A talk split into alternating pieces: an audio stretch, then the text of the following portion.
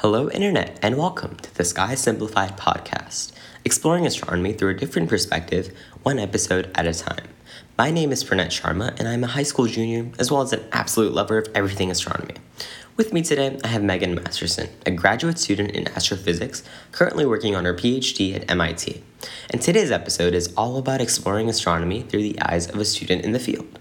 If this is your first time here, please make sure to subscribe to this podcast on Spotify, Apple Podcast, Stitcher, or wherever you get your podcasts, and please rate us. The best thing that you can do for this podcast is to share it around. So please let your family, friends, postman, neighbors, grocer, plumber, teacher, professor, anyone who you talk to know about this podcast. Now that we've gotten all of that out of the way, it is time to begin. So sit back, relax, and enjoy the ride.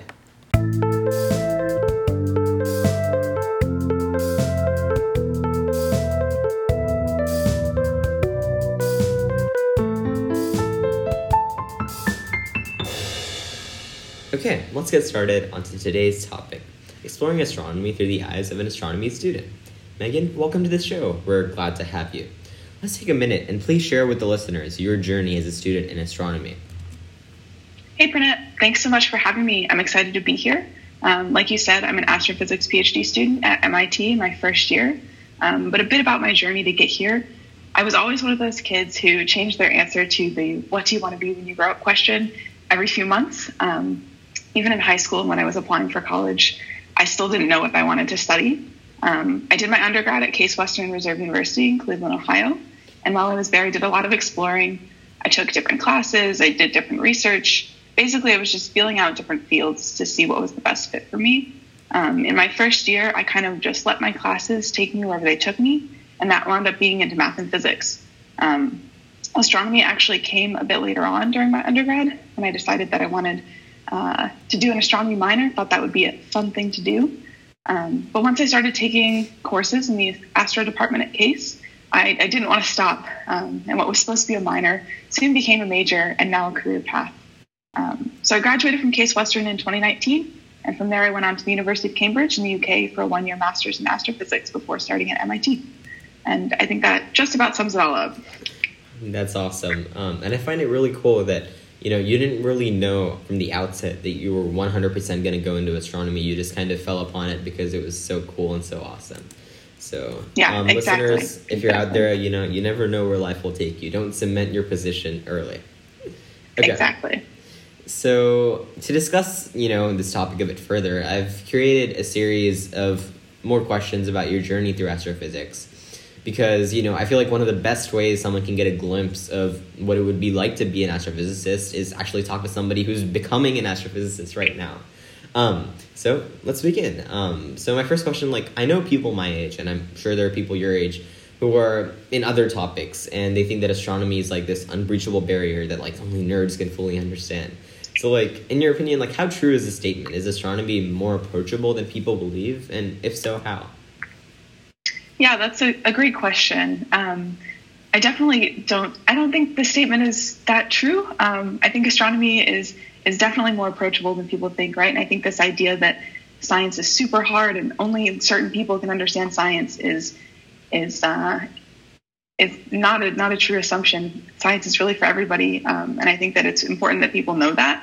Um, one of the things that I love about astronomy is that there are just so many ways to be involved, and at so many different levels. Um, so you don't just have to do astronomy by um, being a professional astrophysicist. You can go to observing nights. You can just enjoy the night sky. You can participate in citizen science projects that literally everybody is qualified uh, to participate in citizen science projects. And you can study astrophysics in college and beyond. So, really, there's a way for everyone to engage in astronomy to whatever degree and extent they want to.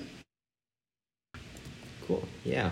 Um, I completely agree with that. You know, like astronomy honestly is something it's probably in my opinion the most approachable science because it's there wherever you go right you, you, you like you're never going to go anywhere where you're not going to see the sky unless you're indoors and like as long as you can see the sky you can study astronomy even if you're just you know as you mentioned looking at the sky you're studying astronomy so i feel like exactly. that's that's an important thing to reinforce yeah and it's one of the, the world's oldest sciences too exactly i think yeah. it's really cool yeah so, in addition to astronomy and astrophysics, which field do you think played the most instrumental role in your education?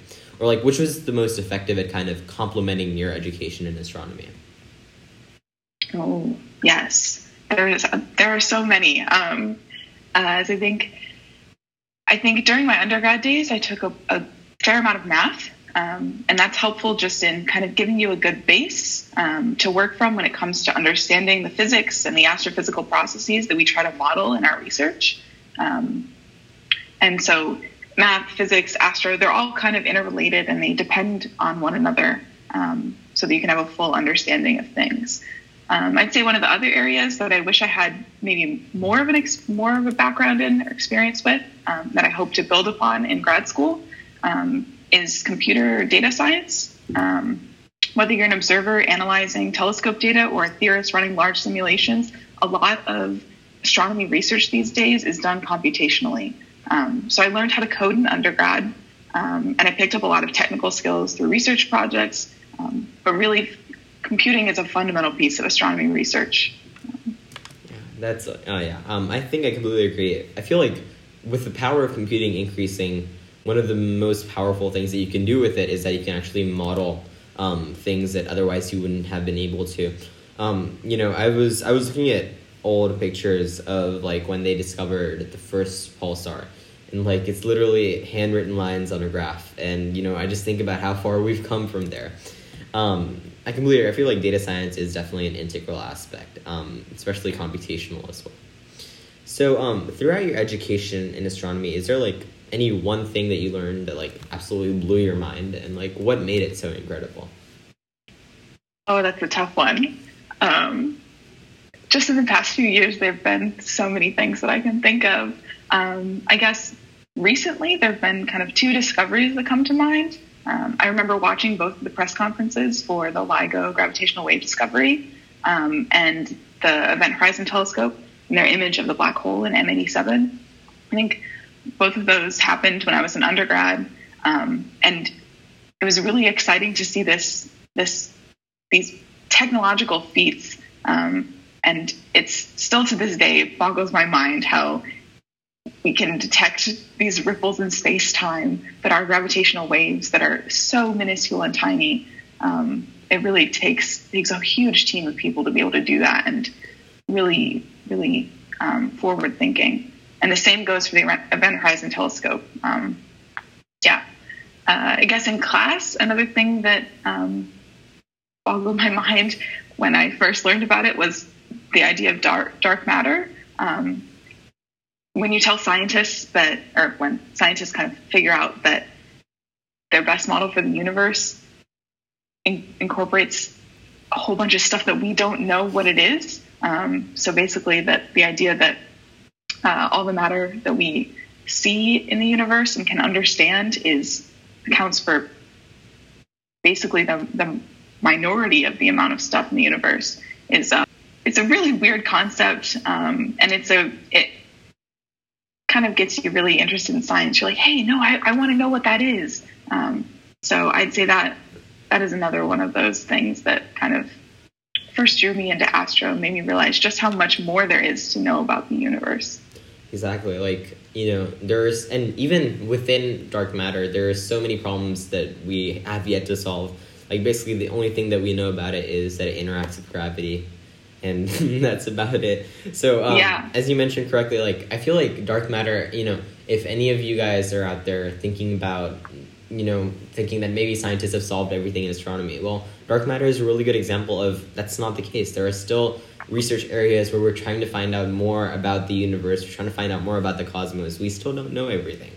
So yeah, yeah that, that's it's awesome. like a, it's a fundamental yeah. issue, right? Yeah, exactly. Um, yeah. yeah. And touching upon what you said about LIGO, I completely agree. That's that like LIGO is also probably one of my favorite developments in the last few years, especially because um, you know if you think about it, Einstein predicted this over a hundred years ago without any of that technology, using just his brain and some math. And I find that absolutely mind blowing. That like you know hundreds of years later, they're gonna actually prove what he predicted. And I think I think like that's just absolutely awesome. It shows how cool Einstein was. So yeah, yeah, and it took them it took them many, many, many years. Exactly. Um, exactly. Lots of technological feats to be able to get there. Exactly. And um, listeners, if you want to learn more about these topics, there are two blog posts up about LIGO and dark matter. So make sure to go check those out. Okay, um, so what's like one topic that you've researched that kind of really excites you, and what topic in the future of astronomy, perhaps that you want to research, excites you? So kind of one that you've already done and one that you kind of want to do. Oh, good question. Um, I guess they're kind of related and the same. Um, so if you couldn't tell from the last post, I, I think black holes are really cool. Um, and one of the things that I've worked on previously are these objects called active galactic nuclei, or AGN. Um, so basically, in pretty much every galaxy out there, there's a, a supermassive black hole that sits at the center of it. Um, and this black hole is something like a million or up to close to a trillion times the mass of our sun. Um, so it's huge, much larger than the black holes that we're talking about when with LIGO, um, which are like 10 to 100 times the mass of our sun. Um, so in a lot of galaxies, including our own, the black hole just is kind of just sitting there at the center of the galaxy, not doing much. It's affecting things gravitationally, um, but it's it's not bright or anything like that. Um, but in some galaxies, there's a lot of gas around the black hole, um, and this gas is actually can be sucked into the black hole by this extreme gravity. Um, and this process of, of gas falling into the black hole is called accretion. Um, and accretion releases a huge amount of energy. Um, and basically, that lights up the black hole. It makes it super bright in just about every wavelength of light. Um, and so, the, um, basically, what we're looking at and trying to study is, is how this energy release from this accretion process um, affects the galaxy, the surroundings, like right around the black hole. Um, and even it can actually affect the surroundings just outside the galaxy too.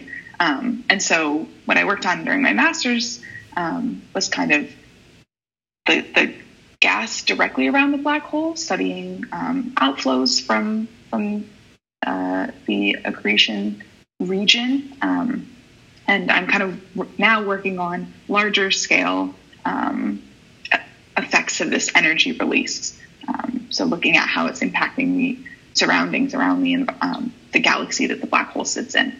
But um, I guess one of the reasons that that these objects are so cool to me and why I want to keep studying them um, is just because you can do so many things with them. Um, so, like I mentioned, you can study this energy release. You can also study the process of cre- accretion itself, how the gas actually falls onto the black hole. Um, and this like grows black hole, right? So black holes have to get this massive at some point. So um, uh, you can learn about black hole physics itself. You can test general relativity, like they did with the Event Horizon Telescope, and they saw the first shadow of a black hole.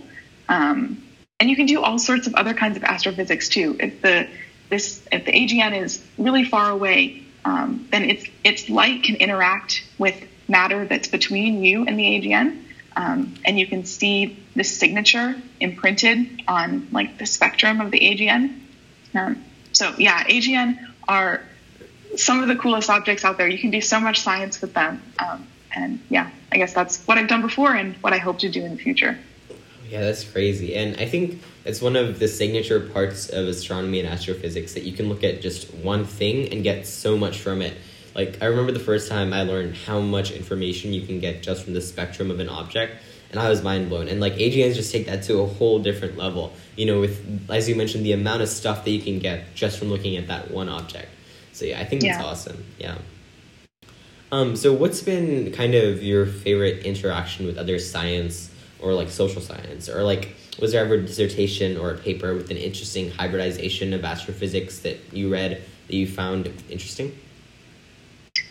That's a great question. Um, there's a lot of overlap, I think, with other fields in astronomy. Um, and yeah, I guess like I mentioned before in my undergrad, I, I did a lot of different coursework and research. So I kind of got to feel out other subjects. Um, and so, for example, um, I took a course on astrobiology um, where we talked about life and how life came to be on Earth and where there might be life elsewhere. Um, and the class was super interdisciplinary. So there were people from biology, people from astronomy, people from physics, engineering, um, sociology. I think we had a sociologist in that class, so it was wow. a whole mix of people, um, and you really got to experience everyone's different ideas. And I think that when we come together to learn from each other, right, we can forward this this super interdisciplinary field. We each have our niche, like kind of sub subfields, um, and like when we consider other people's ideas, we really can advance the field further. So that class kind of gave me uh, insight into how interrelated um, these fields can be.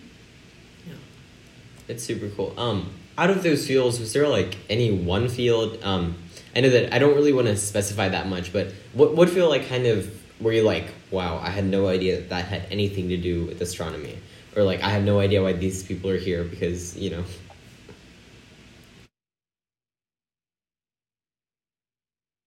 I guess it's it's harder to make the ties to the social sciences, right? It's mm-hmm. it's a little bit easier to say, oh, you know, chemistry makes sense because you know, chemistry kind of when you're talking about the spectrum and stuff like that, and looking at different uh, emission and absorption lines, that's kind of chemistry. So it's mm-hmm. it's easier to tie that in. Um, but when you talk about the social sciences and humanities, um, I think that's one that people might think there's not necessarily a um, direct tie to, mm-hmm. um, but they're kind of they're kind of really really is because uh, what I think about is astronomy is that it's it's innate curiosity about the world um, and kind of just thinking about how people think about the cosmos and science um, is a really fascinating topic, right? And astronomy's been around for thousands of years. It's like I mentioned earlier, it's one of the oldest sciences, um, and so there's a lot there's a lot that can be unpacked in looking at it from from uh, a more humanities viewpoint. Yeah, that's that's really cool. Um, I feel like a lot of that, um, I think I was able to explore as well when I recorded an episode discussing the overlap of ethics and astronomy. And as you rightly mentioned, like humanities has really a much larger impact on astronomy than people really believe. So yeah. um, I think that's awesome. Astronomy is about the deep questions in, in the world, exactly, right? So. Yeah, yeah, exactly. Like where do we come from? Where are we going? You know, just I feel like it, it's almost like an innately philosophical field, even though it's in the sciences. So, but that's yes, awesome. I would agree. Um, so, like, in what ways has your education as an astrophysicist kind of helped you in topics and experiences outside astronomy? So, kind of like, in what ways has the, the skill set that you developed assisted you in non astronomy contexts? And, like, do you think thinking like an astronomer can help in other non astronomy contexts? Yeah, definitely. Um, so, like I just mentioned, I think astronomy to me is about being curious about the world we live in. Um, and so, a big piece of an astronomy or a physics education is thinking critically about the world um, and questioning things, right? That really is what being a scientist is about. It's about having questions, forming a hypothesis, doing a study. Um, and so, this critical thinking isn't something that stops when you stop your coursework or you stop looking at the night sky, right? It kind of carries over. It's it's a way of life of how we are. Um, so I think that's definitely carried over into into my life outside of astro. Um, and I would say the other thing is just that science is extremely collaborative. Um, so kind of like I mentioned in this astrobiology sense, um, we have to rely on people for their area, their different areas of expertise. Right? Things have gotten really specialized, um, and and there's people out there that know so much about these topics that it's great to collaborate and to learn from people. Um, and so I think that that's another thing that doesn't just turn off when you stop talking about science, right? That is something that we carry over into our day to day lives. Yeah, exactly. Yeah. I feel like it just shows it's a testament to how ingrained this stuff is in what we do that like you may be doing it without even knowing it. So Exactly. Um so that's basically all of our questions for today. Um, but just to wrap it up, I was wondering like if there was any advice that you have for you know students who might be viewing astronomy as a prospective field, or students in astronomy who may be like, oh, I can't do this. Yeah, so that's a that's a great question. Um, there are certainly times when things can get tough. Um, school can be hard, and things can get frustrating, um, or you know, stuck on a research problem or something like that. Um, and one of the things that things that helps me when that happens is just to kind of remember why I started um, and why astronomy is so cool. Um, and that's easy enough to say and hard to do. Um, and so one of the ways that I really like to to to uh, to do this to remember why I started and um, is to do public outreach to go out and talk to the public. Um, so I know that's how we met yeah. public outreach at the North Carolina Museum of Natural Sciences. Um, but people love astronomy, right? They love to to talk to you about the night sky. To we did solar observing um, at the museum, so we had a telescope and people could come and see the sun, and you get to tell them fun facts about the sun, and then you're like, oh, that's the sun, and sometimes that's all you need to remind you that like what you do is really cool. Mm-hmm. Um, and so while it can be frustrating, like I would say stick with it. It you know it takes time. It's it's really rewarding, um, and it's really one of the coolest jobs there is out there, in my opinion. I completely agree. I completely agree. Well, Megan, thank you so much for coming on and guesting on this episode. It's yeah. been a great time talking to Thanks you. Thanks for having me. Um, I hope you listeners are a little bit more enlightened because I know I sure am. Thank you so much for coming on again, listeners. Thank you so much for listening. And if you have any questions, make sure to drop them off at skysimplified.com. Until next time, clear skies. The Sky Simplified podcast is created, hosted, produced, and edited by Pranet Sharma. The music is by Pranet Sharma. Thank you for listening, and as always, clear skies.